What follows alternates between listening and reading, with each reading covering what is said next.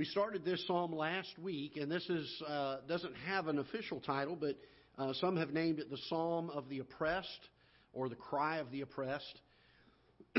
and um, it's a prayer of David uh, as he cries out to the Lord uh, during a time of oppression.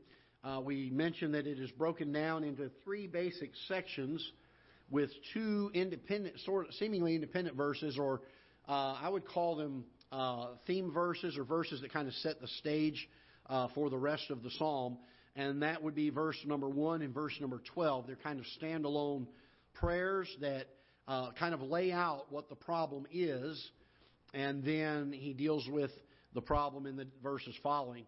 Uh, the first division is actually found in verses 2 to 11, and we find um, that the character and the actions of the wicked are expressed in these verses, and a case is brought against them. There's evidence that's shown. There were two accusations made, if you'll remember uh, the pride of the wicked and the oppression or the tyranny, uh, the evil deeds uh, of the wicked, and uh, the idea that uh, it is the pride that is the root, and it is the wicked deeds, uh, the oppression, the oppressiveness of them uh, that is the fruit of the pride. And uh, always, pride has the root in every sin that is ever committed. It is based in pride. And uh, so he takes verses um, 2 through 11 to not only express what these two things are, but in verses 3 through about verse number 6, uh, he lays out some evidence on the issue of pride. And we made it down through verse 6 uh, last week. And then uh, verse 7 through 11, uh, he begins to lay out the evidence uh, for this wicked deeds or these evil deeds uh, of the wicked. Um, their, their oppressiveness, their, their tyranny that comes in. And so you'll find in uh, verses 7 through 11 kind of a sub breakdown of that first division.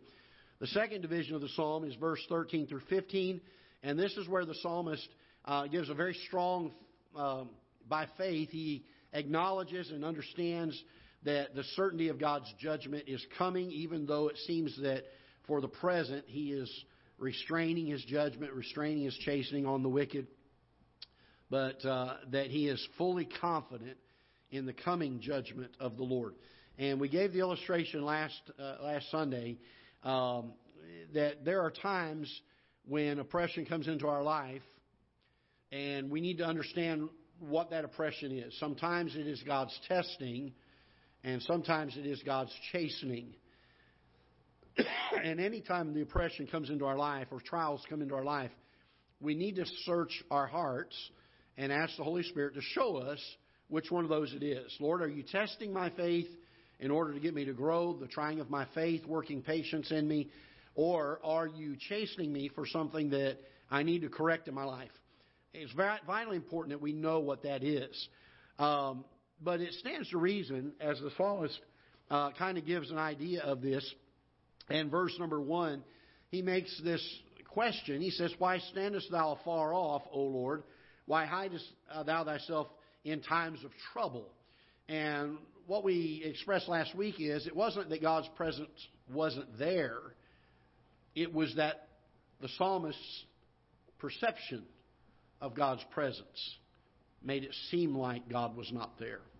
And I think all of us can relate to some degree of things in our life where it seemed like, Lord, where are you at?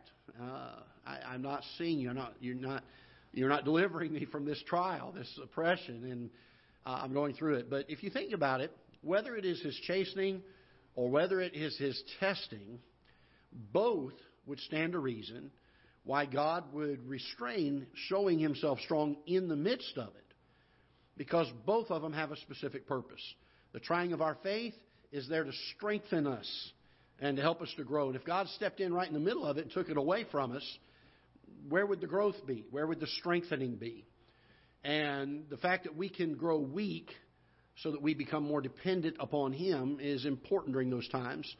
And it's not that God's presence isn't there, but He doesn't always take that away. If you'll remember, the Apostle Paul uh, prayed three different times for God to take away uh, the oppression that was in his life, this messenger of Satan that was sent to buffet him.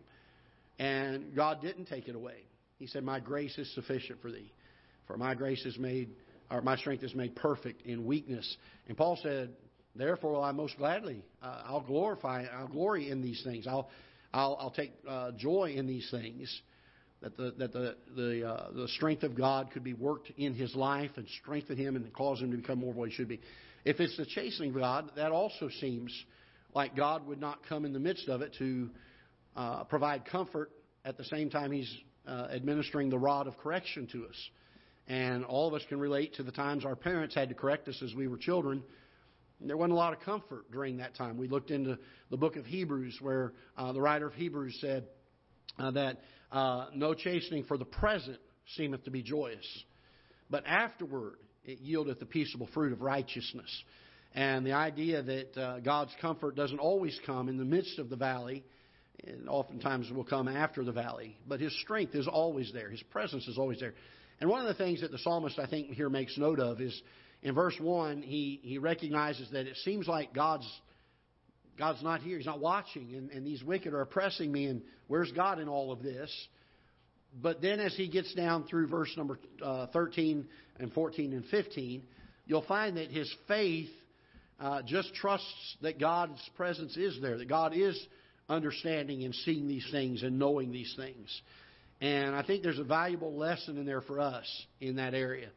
That even though sometimes we don't sense God's presence, we need to always have faith that it's there because it is.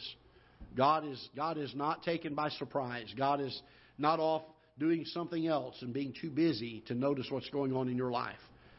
He is vitally and intimately aware with what's going on. And uh, just trust that He will give you the strength to endure the trial, and that when you're tried, you'll come shining out, come forth as gold, uh, tried in the fire. And this is, I believe, a lot of what the psalmist is trying to get across here. So we got down through verse number six last week, so we'll pick up there in verse number seven. So let's go down to verse seven. he uh, has already spent six verses or so. Uh, yes, verse two, four, two, three, four, five, and six. That's five verses. Um, he has spent five verses laying out the uh, evidence, if you will, making the accusation evidence for the pride of the wicked. Now he's going to deal with the tyranny, the oppression, the evil deeds of the wicked in verse uh, 7 and following. So here is what is the fruit of the pride that was in the wicked man's heart. So let's see what the fruit of pride is. Verse number 7 His mouth is full of cursing and deceit and fraud. Under his tongue is mischief and vanity. Um, pride will always produce um, cruelty to others. When we begin to be arrogant about our own position, our, our, the fact that we are better than someone else, uh, it leads itself to tyranny. Um, think of examples in Scripture.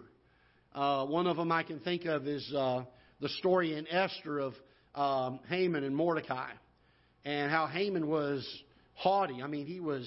I mean, he was the king's uh, announcer. I mean, he had the the the uh, the uh, love of the king, and uh, people admired him, and people had to bow to him. You know, and uh, and his pride led to him coming up with and devising a scheme for the annihilation of the Jews, uh, to to kill all of them. And again, his pride led. I think also of the story of Nebuchadnezzar uh, and the three Hebrew boys, and how that because of the pride of Nebuchadnezzar's heart, uh, he built a statue and required people to bow down to it. And these boys would not do it. And you remember what Nebuchadnezzar's response to that was? Rather than seeing the error of his ways and saying, You're right, fellas, I shouldn't be this prideful, uh, not only did he have the boys go through the fiery furnace, but he was so mad about it, his cruelty was so stirred up because of his pride that somebody would attack his ego, that he had that furnace uh, lit to, uh, what was it, 10 times hotter, I think it was. Uh, and it killed even the men that were throwing the boys in because of how much heat there was in that uh, fiery pit. And so, again, pride lends itself to cruelty. And it is the nature, the, the old nature of man, the human nature, the sinful nature of man, that is so bombarded with the tendency toward pride. And it is one of the great battles of the Christian life. In fact, uh, I mentioned this last Sunday, but um, the Bible says these six things doth the Lord hate, yea, seven are an abomination, and that's the word he uses. And the very first one on the list, on the top of the list, is a proud look. And we get mad at some of the other abominations, and we're very vocal about them uh, in society, and we should be. But why is it that we are not that vocal about the proud look? The reason is because that's the one that we have a problem with, that we struggle with. And has, haven't we always recognized this fact that the worst sins there are that are out there are the sins that other people have? They're never mine, right? I mean, that's the way we feel about them. We feel like, boy, my sins are not that bad. Everybody else's sins, boy, they're they're terrible, you know. And that's nothing more than pride.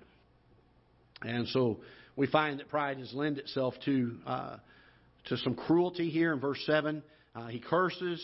Um, the Bible says, and deceit and fraud under his tongue is mischief and vanity. He sitteth notice this, in the lurking places of the village, in the secret places, doth he murder the innocent. His eyes are privily set against the poor. Now, there's a contrast here in verse 7 and 8. In verse 7, you see the brashness of him. His mouth is full of cursings. His deceit and his fraud is under his tongue, his mischief. He's very vocal about his cruelty and his anger. And yet in verse 8, we see the cowardliness of him. And that is, uh, while on one hand he speaks a, a big talk, on the other hand, he hides to do some of his most wicked deeds. He doesn't want to be known. And it says here that he sits in the lurking places of the village, in the secret place. Uh, he, the Bible says he murders the innocent. Notice this phrase his eyes are privily set against the, the poor. And the word privily means uh, secretly or privately. Uh, it's not it's not public. It's not it's not seen easily. His eyes are privily set against the poor, and that that's that's the idea of the fact that he tries to make it look like he's the defender of the poor, when in actuality, he's the destructor of the poor. He's the one that destroys them. And uh, his eyes are set that way. He lieth in wait, notice this, secretly. And isn't it interesting that this phrase is used? As a lion in his den. He lieth in wait to catch the poor. He doth catch the poor when he draweth him into his net. He is as cunning as a lion. He's as destructive as a lion. Uh, when I think of the lion reference in Scripture in this connotation, in a negative connotation, I'm reminded of Satan, is spoken of in Scripture, as a roaring lion walking to and fro, seeking whom he may what? Devour. Satan's not out to hurt people, he's out to destroy people. He's not content with just getting a Christian to not do all that they should do for the Lord Jesus Christ. He wants to destroy Christians. He wants to destroy the lives of the simple, those that don't know any better, those that have never been taught the Word of God. They don't know the moral law of God. And the Bible says he waits secretly as a lion in his den. He's ambushing the poor. And the Bible says that uh, he catches the poor when he hears that here's that idea of him uh, seeming to be for the poor, he draweth them into his net. There's an enticement there. Uh, there's bait that is used. And the bait is, hey, I'm going to be your champion to the poor. And the truth is, he's doing nothing but devouring the poor. And by the way, we're seeing a lot of that in our society today, aren't we? Uh, we see a lot of people who say, well, I, I tell you, we want to do this for the poor. We want to do this for the poor. And all they're doing is keeping the poor right where they want them and even driving their life down. Uh, the poor will be helped when God gets a hold of their hearts. And when God's people begin to try to do what they can to reach them with the gospel and to show them Christian charity and to help them get on their feet, um, not to enable them to continue to live in the life that they're in. And uh, yet, this, this wicked man, this oppressor, is this kind of a, has this kind of character about him. This, this is his type of uh, mindset, if you will. He croucheth and humbleth himself that the poor may fall by his strong ones. And again, he tries to make it look like he's the noble one, the one that's uh, there on, uh, on their behalf. He humbles himself and uh, to the eyes of the poor. He hath said in his heart, now notice this, he has said in his heart, God hath forgotten. And here we start seeing the true colors of this wicked man, this oppressor. He says, God hath forgotten. Uh, he hideth his face. He will never, what? See it. Now, up until now, we look at this and we equate in our minds, our minds go to the fact that, okay, Christians are the people that would be in the place of this author of this psalm, the one that's crying out to God. And unsaved people would be in the position of the wicked. But can I submit to you today that it is possible, even for Christian people, to be in the role of the wicked here? There is a way, and we, we mentioned this two different times in the Proverbs, one in chapter 14 and one in chapter 16. The, the, the, the writer of the, the Proverbs said, There is a way which seemeth right unto a man, but the end thereof are the ways of death. In the New Testament, it talks about there coming a time where deceit is so strong that if it were possible, even the very elect would be deceived thereby. And the idea that there are times that even Christians can find themselves in this role. You say, well, when would that time be? It would be at the time that our pride is getting the better of us. Because all of this is the fruit of pride, the haughtiness of our hearts. And when our pride begins to swell, we better watch out. We better be careful. We better throw up that warning flag and say, well, I better get a check on myself here because I'll end up doing these things that the psalmist is speaking of here as being wicked. And he makes this statement in verse number 11 that the wicked not only does these deeds, but has convinced himself. He has said in his heart, God hath forgotten. God doesn't see my deeds. I can do these deeds and God's not going to do a thing about it. And that's what the wicked think. By the way, if we're not careful as Christians, there are times in our life we will think those thoughts. And while we may not consciously bring them to the foremost of our minds, we will live in such a way that we don't think God sees. We'll allow the carnality of the world to infiltrate our lives, and we'll say, well, it doesn't bother God. God's not going to see these things. He's not going to do anything about them. He says he hideth his face, he will never see it. And notice the prayer of David in verse 12. This is another one of those standalone verses like verse 1. This is his cry to God. The cry to God is this Arise, O Lord, O God, lift up thy hand, forget not the humble. And we know this, and we've seen this already, not only in this psalm, but in other psalms, that when the psalmist makes statements like this, he is stating these things from his perception of God's working. Um, God doesn't need to arise because the Bible says God never slumbers or sleeps. But in the psalmist's perception, it seems like God is staying his hand of judgment and chastening on these wicked, and he's saying, Lord, how long are you going to keep doing this? How long are you going to allow this wickedness to keep going on? And we know that God, for 2,000 years now, has been long suffering and has been giving mercy. But there's going to come a day. And I was, I was listening to, or I was reading some things that someone wrote the other day to a person that was lost. And uh, he said, you know, God loves you and he's, he's going to, he, he'll, he'll deliver you from the coming judgment. And when that judgment comes, it's going to be without mixture. It's going to be without reservations. It's going to be without mercy being mingled with it.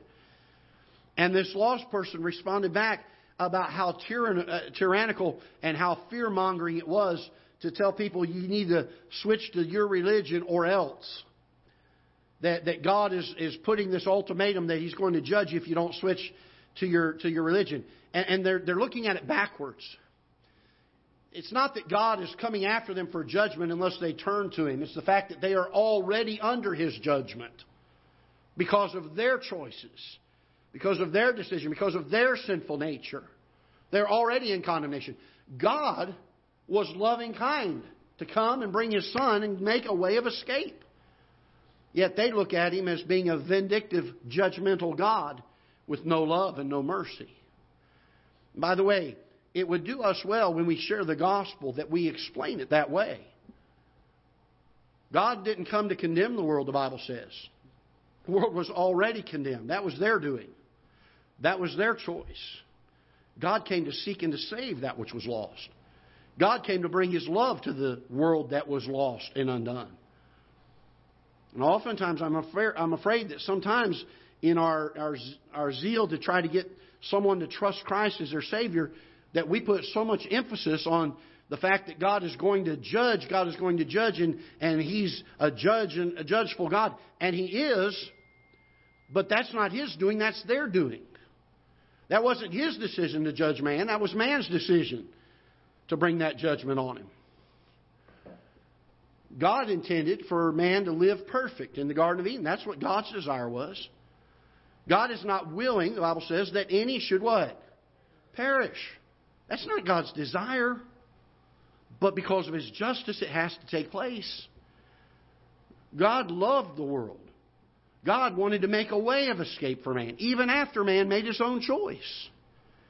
And when we share the gospel with people, they need to understand this that, hey, you're in the predicament you're in not because of God, you're there because of you.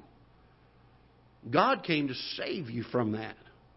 God came to redeem you from it. God came, came to make a way of escape for you. And this is the love that He had for you. We need to make sure we understand that as we share the gospel. We get down to verse number 13. He says, Wherefore doth the wicked contemn God? He hath said in his heart, Thou wilt not require it. And so in verse number 13 and verse number 14, we're going to see kind of a summary of that first section, that, that verses 2 to 6 area, verses 2 to 11 area. We're going to see kind of a summary of that. He says, Wherefore doth the wicked condemn God? He hath said in his heart, Thou wilt not require it. Thou hast seen it. For thou beholdest mischief and spite to requite it with thy hand. The poor committeth himself unto thee. Thou art the helper of the fatherless. So we find two verses here that a question is asked and then an answer is given. The question is, uh, Lord, where are you? I, I haven't seen you, and it seems like you're not doing this. I want you to rise up. We found in verse 12, and he says, uh, You're at the place, God, where even the wicked are condemning you. Uh, they're saying in their heart that you will not require judgment of them, and this is where the wicked are right now, Lord. You know, rise, do something about this. Keep your name pure. Keep your justice strong. Make sure that you have a good testimony in the eyes of even the wicked. And the psalmist is praying that in verses 12 and 13. But then in verse 14, he turns all the way around and he has now an expression of his faith that the judgment of God is certain. It is coming. It's not that God is never going to bring judgment. He says, Thou hast seen it. For thou beholdest mischief and spite to requite it with thy hand. The poor committeth himself unto thee, thou art the helper of the fatherless. And so he goes from, and as the psalmist almost always does, it seems like in many of the Psalms, he starts with a cry to God in a, in a heart that doesn't understand. And then it seems like in the middle of his prayer, his heart changes and he begins to get a glimmer of the, the hand of God at work. And he goes from a place of doubt to a place of faith. And oh, wouldn't it do wonders for you and I to get to that place where we can cry out to God with our doubt and say, Lord, help me with my doubt. I'm not seeing this. It seems like you're not working, and I want you to arise. I want you to do something. But in the midst of that, for God to do something in our heart, and by faith say, But Lord, I know that you are God. And I know that you are certain going to do these things that you've promised you would do. And so we see here now a statement of faith in verse number 14. The answer to the question of verse number 13 is given. and then in verse 15 he says this Break thou the arm of the wicked and the evil man, seek out his wickedness, till thou find none. The Lord is what? King forever and ever. The heathen are perished out of his land. Lord, thou hast heard the desire of the humble. Thou wilt prepare their heart. Thou wilt cause thine ear to hear, to judge the fatherless and the oppressed, and that the man of the earth may no more be oppressed. And so it, it ends with a psalm of thanksgiving to the King, the King of all kings. Praise is given to him. And so we find here a complete movement of the psalmist's attitude from the beginning of the psalm to the end of the psalm, where he begins by crying out at the very beginning, Why standest thou afar off, O Lord? Why hidest thou thyself in times of trouble? And by the time he gets done going through all of these things, he, he gets to the place where he says, The Lord is king forever and ever. The heathen are perished out of his land. Lord, thou hast heard the desire of the humble. Thou wilt prepare their heart. thou wilt cause thine ear to hear. And even though God has not yet delivered him from the oppressor, he knows that God will. And oh, what a truth to hold on to. As we go through trials of life, that even though God may have not yet delivered us from this trial, He certainly is going to. You say, Pastor, how can you be so confident of that? Because either by life or by death or by the rapture, we will be delivered one day. And what a great truth to hold on to. So I hope that'll be a help to you. Let's go ahead and stand. We'll be dismissed in prayer. Father, once again, we come to you. We're grateful for your word. Lord, how it inspires us, how it instructs us, how it guides our steps, how we understand and recognize your